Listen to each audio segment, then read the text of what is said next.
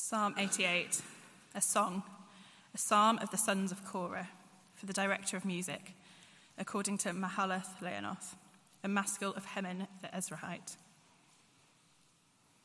Lord, you are the God who saves me. Day and night I cry out to you. May my prayer come before you. Turn your ear to my cry. I am overwhelmed with troubles, and my life draws near to death. I am counted among those who go down to the pit. I am like one without strength. I am set apart with the dead, like the slain who lie in the grave, whom you remember no more, who are cut off from your care. You have put me in the lowest pit, in the darkest depths. Your wrath lies heavily on me. You have overwhelmed me with all your waves. You have taken me from my closest friends and have made me repulsive to them. I am confined and cannot escape. My eyes are dim with grief. I call to you, Lord, every day. I spread out my hands to you. Do you show your wonders to the dead? Do their spirits rise up and praise you? Is your love declared in the grave, your faithfulness in destruction? Are your wonders known in the place of darkness, or your righteous deeds in the land of oblivion? But I cry to you for help, Lord. In the morning, my prayer comes before you. Why, Lord, do you reject me and hide your face from me? From my youth, I have suffered and been close to death. I have borne your terrors and am in despair. Your wrath has swept over me, your terrors have destroyed me.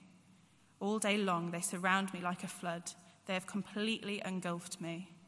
You have taken me from friend and neighbor. Darkness is my closest friend. This is God's word.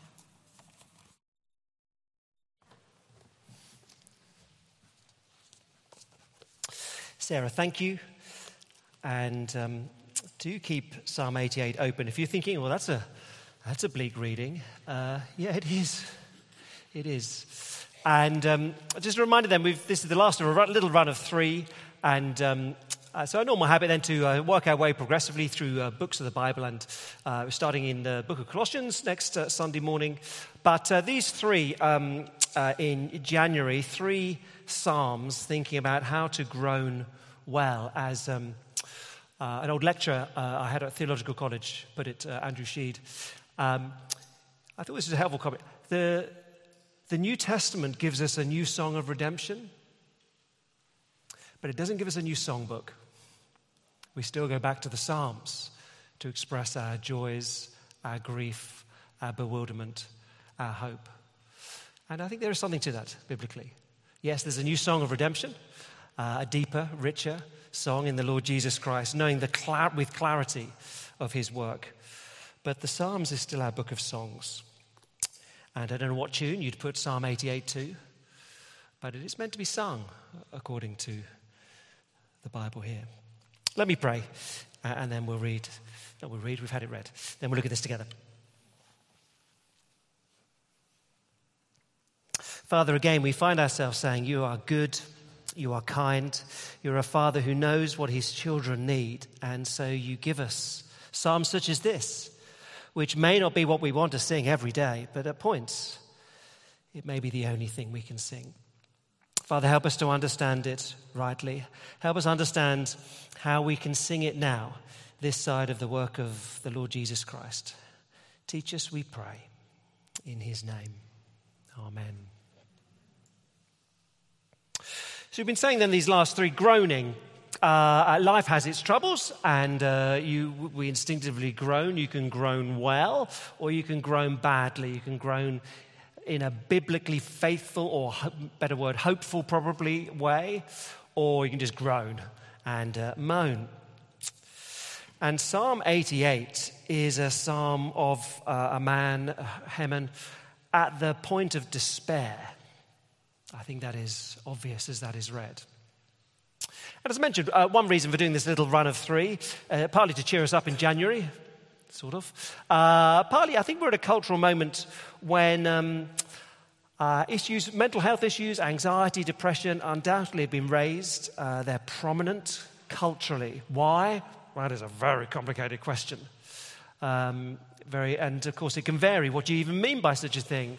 Uh, I'm depressed. What does that mean? It's raining. Uh, uh, you're feeling a bit blue, all the way through to a profound clinical depression. As uh, one medic I wrote described it, an interior pain that is all but indescribable. Uh, I read, uh, not read, uh, watched a few things online. Uh, Richard Winter, he's a, he's a Brit who's a, a clinical uh, psychiatrist by background and um, also theologically trained, and he currently lectures at a theolo- theological college in the States. And he's got lots of good lectures online in this sort of ballpark. Uh, at one point, he introduces one of his lectures with Abraham Lincoln, which um, probably the other side of the pond is better known as someone who always struggled, well, from his mid 20s onwards, struggled with depression the whole of his life. And um, Winter said, look, having read most of the biogs about this, there's reasonable consensus what caused his depression. That is, he had a mum who had depression. So there was probably a genetic disposition towards it. Uh, his mother died when he was nine years old. That's a significant trauma uh, in your childhood. Uh, just before his first depressive episode, in his, uh, age 24, one of his closest friends died unexpectedly. And uh, uh, when depression first hit him, it was the worst winter in years, and the weather was just really miserable. And any one of those four lacking, maybe he wouldn't have slipped into age 24, his first round. Who knows? The point being, what causes it is complicated genetic, circumstantial, trauma, experiences in life, the weather, all these things. They all come together. We're complicated as humans. So, as we said um, uh, each and every week, we have to hold together at least, and this is a really simplistic way of thinking about it, but the fact that we live in a fallen world where stuff goes wrong, where you may be in a war zone that has all sorts of impact upon you, where you may suffer trauma at a tender age, you may be badly abused, you can be bent out of shape in a fallen world. Secondly, we have a fallen bodily chemistry. None of us are quite wired as we should be, uh, and some have much more of a disposition towards mental health issues. And then, thirdly, we have a fallen nature. What are you going to do? Given those first two, how will you respond? And often the Bible is chiefly concerned with that last category. All three are there, but what are you going to do? There's a limit to what you can do about living in a fallen world. You can maybe buy an island uh, in, uh, the, the, mega rich do they? They're buying islands off New Zealand. They think that's probably safe. Um, and hide that, well, yeah, that's maybe, but you can still get sick. There's a limit to what you can do about the categories one and two, but the latter, well, you say, why am I downcast? Oh, my soul. There's something you can do. So, biblically, part of those things is learning we're not in control. God is. We'll fail at some things. That's life. Death is in this world. At times we lose people we love. It's not the end. Now we know those things, but it's a wrestle. Psalm 88 is written by Heman, put to a different tune, but written by him, and he's wrestling with how he feels. You see, in particular, there's a gap um, underneath the, uh, uh, the superscription, verse 1 Lord, you are the God who saves me. I know that, I believe that, that is my faith. And then the rest of the psalm is, but I don't feel that. but where are you? Where are you? There's a chasm between verse 1, you are the God who saves me, and his experience currently. He seems to have been abandoned by God, he's in darkness. Now, look, just as we begin, let me make the obvious observation Psalm 88 is a challenging psalm with no obvious light at the end of it. In fact, the last word is darkness of the psalm. But one thing, if nothing else, Heman does in this psalm, okay? He holds on. And that, in many ways, is the miracle of Psalm 88 that he holds on. Here is a song to sing when you can sing nothing else. And perhaps for more of us than uh, that category, here is a song to help you understand perhaps the experience of others which may be very different from your own. You might, Psalm 88 might help you, help them to hold on. Where are we? Just to orientate ourselves briefly then. We're in book three of the Psalms, which runs from Psalm 73 to Psalm 89. It's the book of exile. That's what it gets called. It's not in the Bible. That's what it gets called. Because most of the Psalms are dealing with the fact, um, books one and two, mostly about David. Uh, book three, Whoa, whoa, whoa, whoa, whoa. We're God's promised people and we've been, we've been defeated and we've been booted out of the promised land. And you said that would never happen, God. What on earth is going on? Is, is very short, Psalm 73 to 89, but that is book three of the Psalms. It's bookended, Psalm 73 and Psalm 89. You know, the book of Psalms, it begins Psalm 1 and 2, Psalm 1. Here is wisdom from God, and if you follow it, you'll be blessed. Psalm 2. The chief way you do that is by trusting in the Messiah, God's King. Then you get to book three, and Psalm 73 says, Well, I've trusted the wisdom of God and I'm not blessed. Psalm 1's not true. And the end of it, Psalm 89 says, We've no longer got a king. And you said there'd be one who rules forever. So Psalm 2's not true. So that is the sort of the vibe of uh, book three of the Psalms. God, following you doesn't work, is book three of the Psalms. And the, the nadir of it really is um, Psalm 88. It gets at its lowest. Okay, where are we going to go? We're going to go like this. There are times when we cry out, but God seems silent. And that's, we'll go through most of the psalm. Then, secondly, but He gives us real prayers so that we can cling on. And thirdly, and can understand others, chiefly Jesus. Let's work through them. There are times when we cry out, but God seems silent. And we look at most of Psalm 88 here. As I say, uh, verse 1, uh, it begins, I think, somewhat of a defiant note of hope before the psalm descends. Lord, you are the God who saves me. But then he appeals, Day and night I cry out to you. My, my prayer come before you. Turn your ear to my cry. And uh, I think it breaks down mostly like this. You get these three cries. V- verse 1, I cry out to you. Verse 9, second half, I call to you. Verse 13, I cry to you. They're different words, but the same sense. And again, the whole psalm is You're the God who saves. I know that by faith, but I can't see you. And my experience says, I can't trust you. Now what? Verses 1 to 9, then, he says, I feel like I'm dead. It's cheerful stuff, right? Uh, pick it up, verse 3 then. I'm overwhelmed with troubles, and my life draws near to death. I'm counted among those who go down to the pit. I'm like one without strength. I'm set apart with the dead, like the slain who lie in the grave, whom you remember no more who are cut off from your care. There are all these pictures of death. I mean, there's basically lots of different ways of describing death. I can't be certain. I think it's not literally he's at the point of death physically. I think it's this is how he feels. I, I, think that makes sense of it. So, verse 3 my life draws near to death. It's almost like he's observing himself fading away.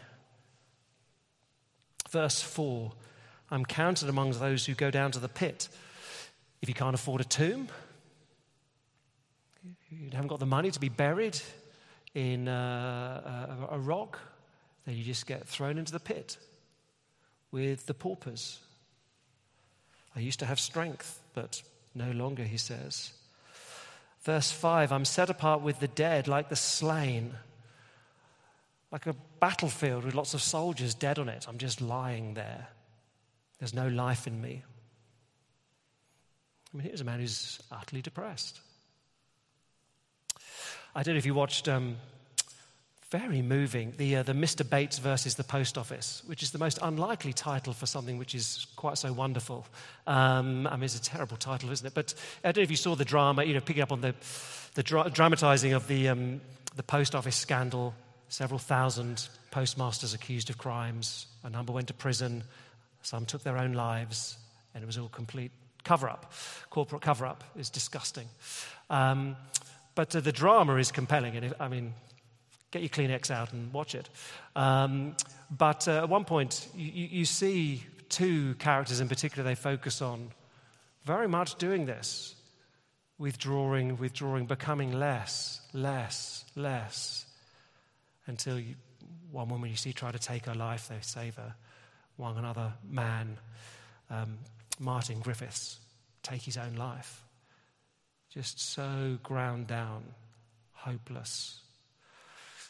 It's miserable to watch. Let me encourage you to watch it. It's, but, it is, um, it, but it is, you see them just fade, fade, fade ground down.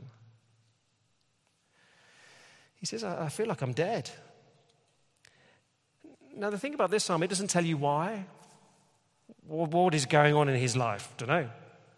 Is he in a war zone, such as Gaza, seeing his home destroyed? Has he got financial collapse, devastating medical verdict? We don't know. We've got no idea what's going on. And in God's kindness, it makes it quite a universal psalm. He says, I feel like I'm dead. And then in verse 6, I think it gets even worse because no longer I, I feel like this, I feel like this, but you, you, God, have done this to me. Verse 6 You have put me in the lowest pit, in the darkest depths. Your wrath lies heavily on me. You have overwhelmed me with all your waves. You have taken from me my closest friends and made me repulsive to them. I'm confined and cannot escape. My eyes are dim with grief. You done this. Verse 6 Not just you've put me in the pit, you've put me in the lowest pit. Not just you've put me in the depths, you've put me in the darkest depths. You've done this, Lord. You've overwhelmed me. Verse 8 You have taken from me my closest friends. You've done this. If you've been here at church for any length of time, I'll, I'll say recurrently in, in, the midst of suffering, you, you, you got the, the Christian gospel has three things you have to say, and now the worldview says them all. But all three things matter, and you have to hold them together. One, evil is awful, suffering is terrible. It's not illusory, like Eastern religions would say. You can't just overcome it mentally. No, suffering is awful. Secondly, God is sovereign, He is in charge of this world, it's not out of control. Thirdly, God is good. Now, the Christian says we see those three supremely at the cross. Evil is so evil, Jesus had to come down and die for the sin of mankind. God planned it, He's sovereign, and He did so because He's good. Here in Psalm 88, Heman says, I know suffering's awful. I know God's sovereign. I don't know if he's good. I don't know. I'm no longer certain about that. The little QR code takes you to a, little video did a couple of years ago on, on those three. But verses 1 to 9, I feel like I'm dead, and you've done it, says Heman. Verses 9 to 12, let me push that further. The dead can't praise you, God. So, the uh, top of page 597, second half of verse 9. I call out to you, Lord, every day. I, I spread out my hands to you. I am praying, but then you get these rhetorical questions, the answer to which I guess is all, of all of them is no. Do, do you show your wonders to the dead? No. Do, their, do their spirits rise up and praise you? No. Is your love declared in the grave? No. Is your faithfulness in destruction? No. Are your wonders known in the place of darkness? No. All your righteous deeds in the land of oblivion? No. And there's, I think, a sort of escalation here grave, destruction, darkness, oblivion. It's pretty grim. Now, of course, objectively, it's true. Uh, dead bodies don't say a lot. That is objectively true. I wonder again if the sense of it here is more subjective. This is how I feel. So, if verses 1 to 9, I feel like I'm dead already, verses 9 to 12, because I cannot praise you. And again, this is a, one I thought profoundly shrewd quote.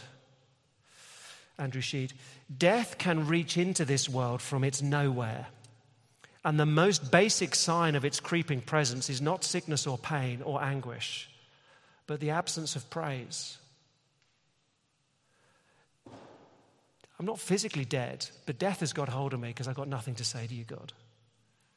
Heman observes. Now, if you're a Christian here this morning, I mean, there's something in us which feels a little bit uncomfortable, possibly at this point. It says, well, it's, it's not true, is it? I mean, there is life. People do die and then go on to praise God. That's what you know, generations and millennia of Christians are doing already, right? They've died and they're with Jesus and, and they're, they're praising Him. Um, sure, Heman doesn't know the fullness of resurrection hope that the Christian knows. Of course. And yet at the same time, some here know you can still feel the breath of death upon you now, even if physically there's not a lot wrong with you. This darkness, as J.K. Rowling describes it, you know, the dementor's kiss sucking goodness and joy and hope from you. Still alive, but just hopeless. I feel like I'm dead. The dead can't praise you. And so the cry of verses 13 to 18 so why are you hiding yourself? Or why are you hidden by darkness? Verse 13. Now, at this point, most Psalms, which have been a bit bleak like this, they have a turning point and they say, but I've realized actually you're good, and but the morning has come and uh, uh, the clouds have broken, and I trust you again. But verse 13, I cry to you for help, Lord. In the morning, good, my prayer comes before you. Oh. Verse 14, why, Lord, do you reject me and hide your face from me? Oh. Very much like Job I think, Heman at this point. Wrestling, trying to reconcile what he knows about God. But God is good and, and, and, and he's in charge of this world, and, and yet my experience is not that. He's wrestling here. And verse 15, this seems to have gone on a long time. Verse 15, from my youth I've suffered and been close to death. I've borne your terrors and am in despair. Your wrath has swept over me. Your terrors have destroyed me. All day long they surround me like a flood. They've completely engulfed me. What is, I don't know, what has happened to him? Is he someone, I think, as many would guess, someone who has long term treatment resistant depression? It's just a constant battle all the time. But verse 18 is the most miserable line. You've taken from me friend and neighbor, darkness is my closest friend. Helpful book that Mark Meynell, Christian minister, wrote a few years ago by that title, Darkness is My Closest Friend. His uh, biography and reflections theologically on being in this sort of state. It's a helpful book. There are times when we cry out, but God seems silent. But, second thing, but, he gives us real prayers that we can cling on. Real prayers. Now, this is a bleak psalm, and no doubt uh, did have some friends, a bit like Job had some friends. And no doubt they're saying, Heman, it's good that you've expressed this. I mean, it's good. I mean, there's some nice poetry here. I mean, it's vivid, Heman. Um, like, how about a cheerful ending? How about that? Uh, because, you know, it's a bit miserable otherwise, isn't it, Heman? Uh, you know, chin up. Um, on we go. But it doesn't go like that. Okay, it's something I've read uh, related in the, in the week. This is uh, uh, Chris Wright. There is an implicit pressure to stifle our real feelings, sometimes in church, because we're urged by pious merchants of emotional denial that we ought to have faith. So we end up externally voicing pretend emotions that we don't really feel, and our real emotions we hide inside. Well, don't do that. Don't be fine. Feelings in turn not expressed. That's not a good response. So he is honest. But again, I think the thing I, you've got to love about Heman in this psalm is he keeps clinging on. He cries out to God, I don't get it. I don't understand. I don't know why he'd put me through this. But he's clinging on. He's still holding on. And here are words for when we can't pray. If darkness is your close friend at the moment, read Psalm 88 and cling on with Heman. But do cling on.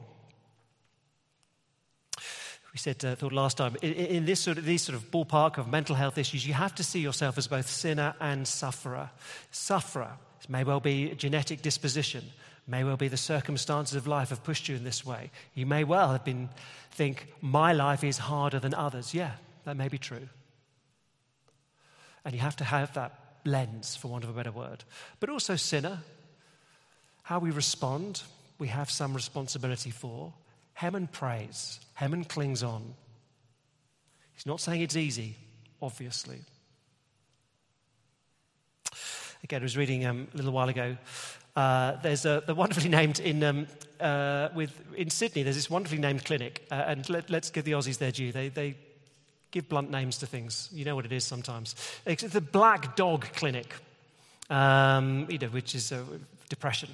I think most famously, I think it's attributed to Churchill, I think. He talked about his black dog a lot. But the Black Dog Institute um, in, uh, in Sydney, and every year they have a little competition, a writing competition for stories, for people to relay their stories of what's happened and how they're coping uh, with their depression. And a couple of years ago, they, they published uh, the I mean, best seems a bit invidious, but some of the most vivid uh, as Journeys with the Black Dog. I did the introduction to that book. Quote This collection reveals that there is no one correct way of dealing with depression. Yet, taking responsibility for one's own pathway through depression was almost universally quoted as the first start in learning to live with the illness. Now that's striking. It's a secular institute. But they're just saying, look, the only way anyone ever makes any progress here is saying, I can do something to help me live with this. I may live with it forever. But I can act. I am not merely sufferer. I can choose how I respond. See, do you see? It's a myth that faith is always smiling. It's not always smiling. Sometimes, wonderfully, it is. Uh, it's true that the Christian life moves in that direction. The book of Psalms moves in the direction of praise, goes through many, many ups and downs, but the conclusion of the book, the last five Psalms, are hallelujah Psalms. It's true. Over time, individually, we would want our lives to move that way. We don't want to be stuck in Psalm 88 forever. That's not it's true that human history moves that way, as in, this is a fallen world with lots of issues in it, but it's not the end. There is a new heaven and a new creation coming. All that is wonderfully true. You don't want to be stuck in Psalm 88 forever. But,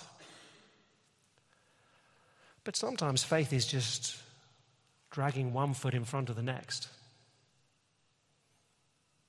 We're conscious we know there is a God.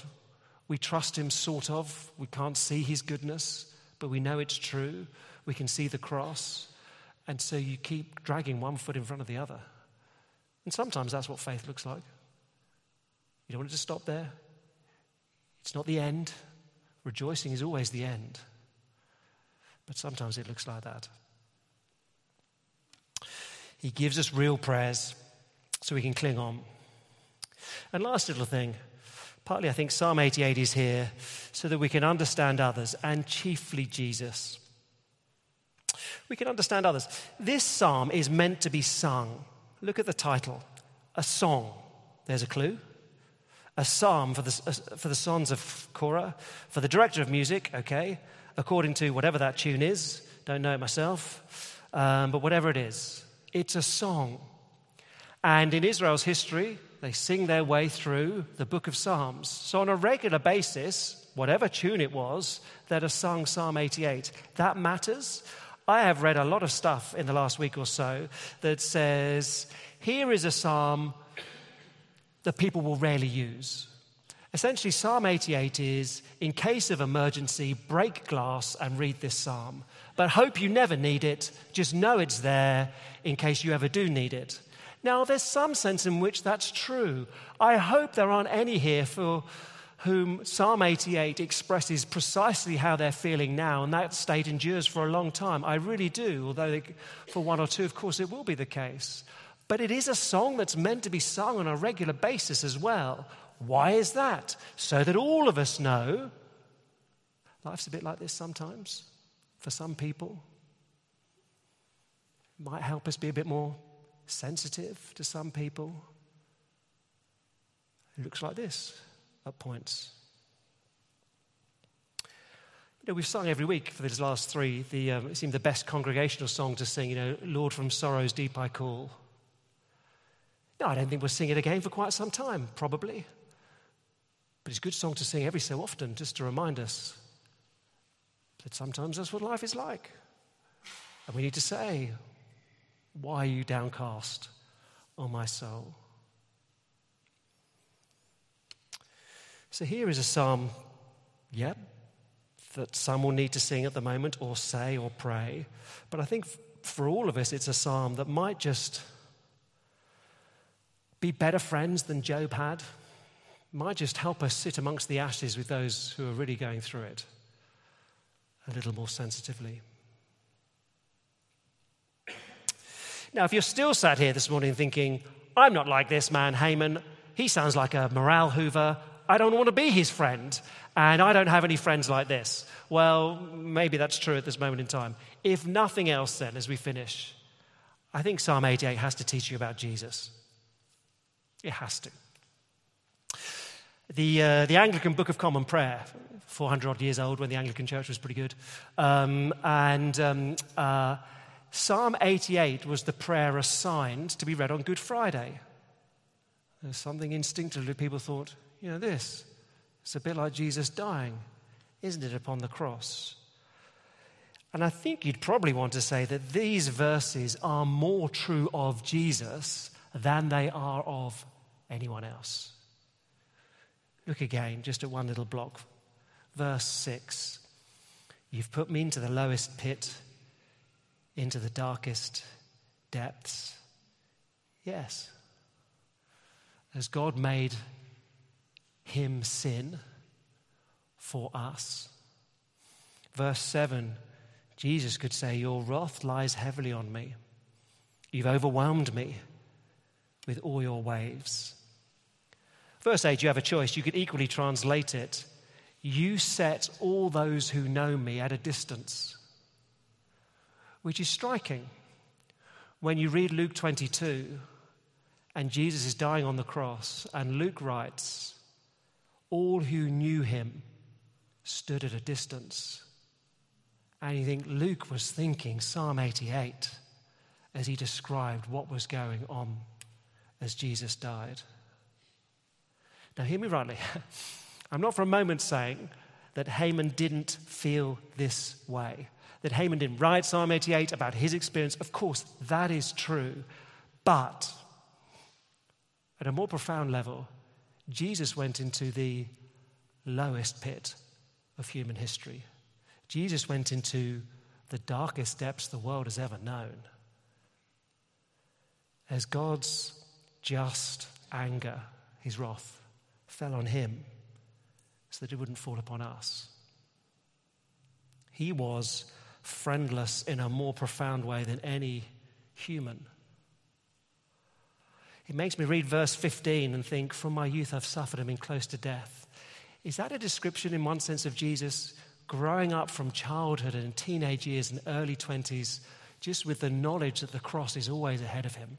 that shadow over the whole of his life, for the whole of my life, has been pointing me towards the cross. And I suppose as Jesus prayed this prayer, as he would have done in the synagogue and, and sung it with others, and sung verse 11, for example, Is your love declared in the grave, your faithfulness in destruction? He could perhaps, with a grimace, perhaps with a smile, say, And I know it won't be the end. I'll die and say, Father, into your hands I commit my spirit. And I'll come back and I'll show others that death has been defeated and the door to heaven is broken open. So, Psalm 88, it finishes with darkness. It's the end of the psalm. The Christian knows it's not the end because this was Jesus' life, it's not mine. There may be seasons, but they will pass. Darkness is never the end. Light, glory, the face of God. That's the end. Let's pray together.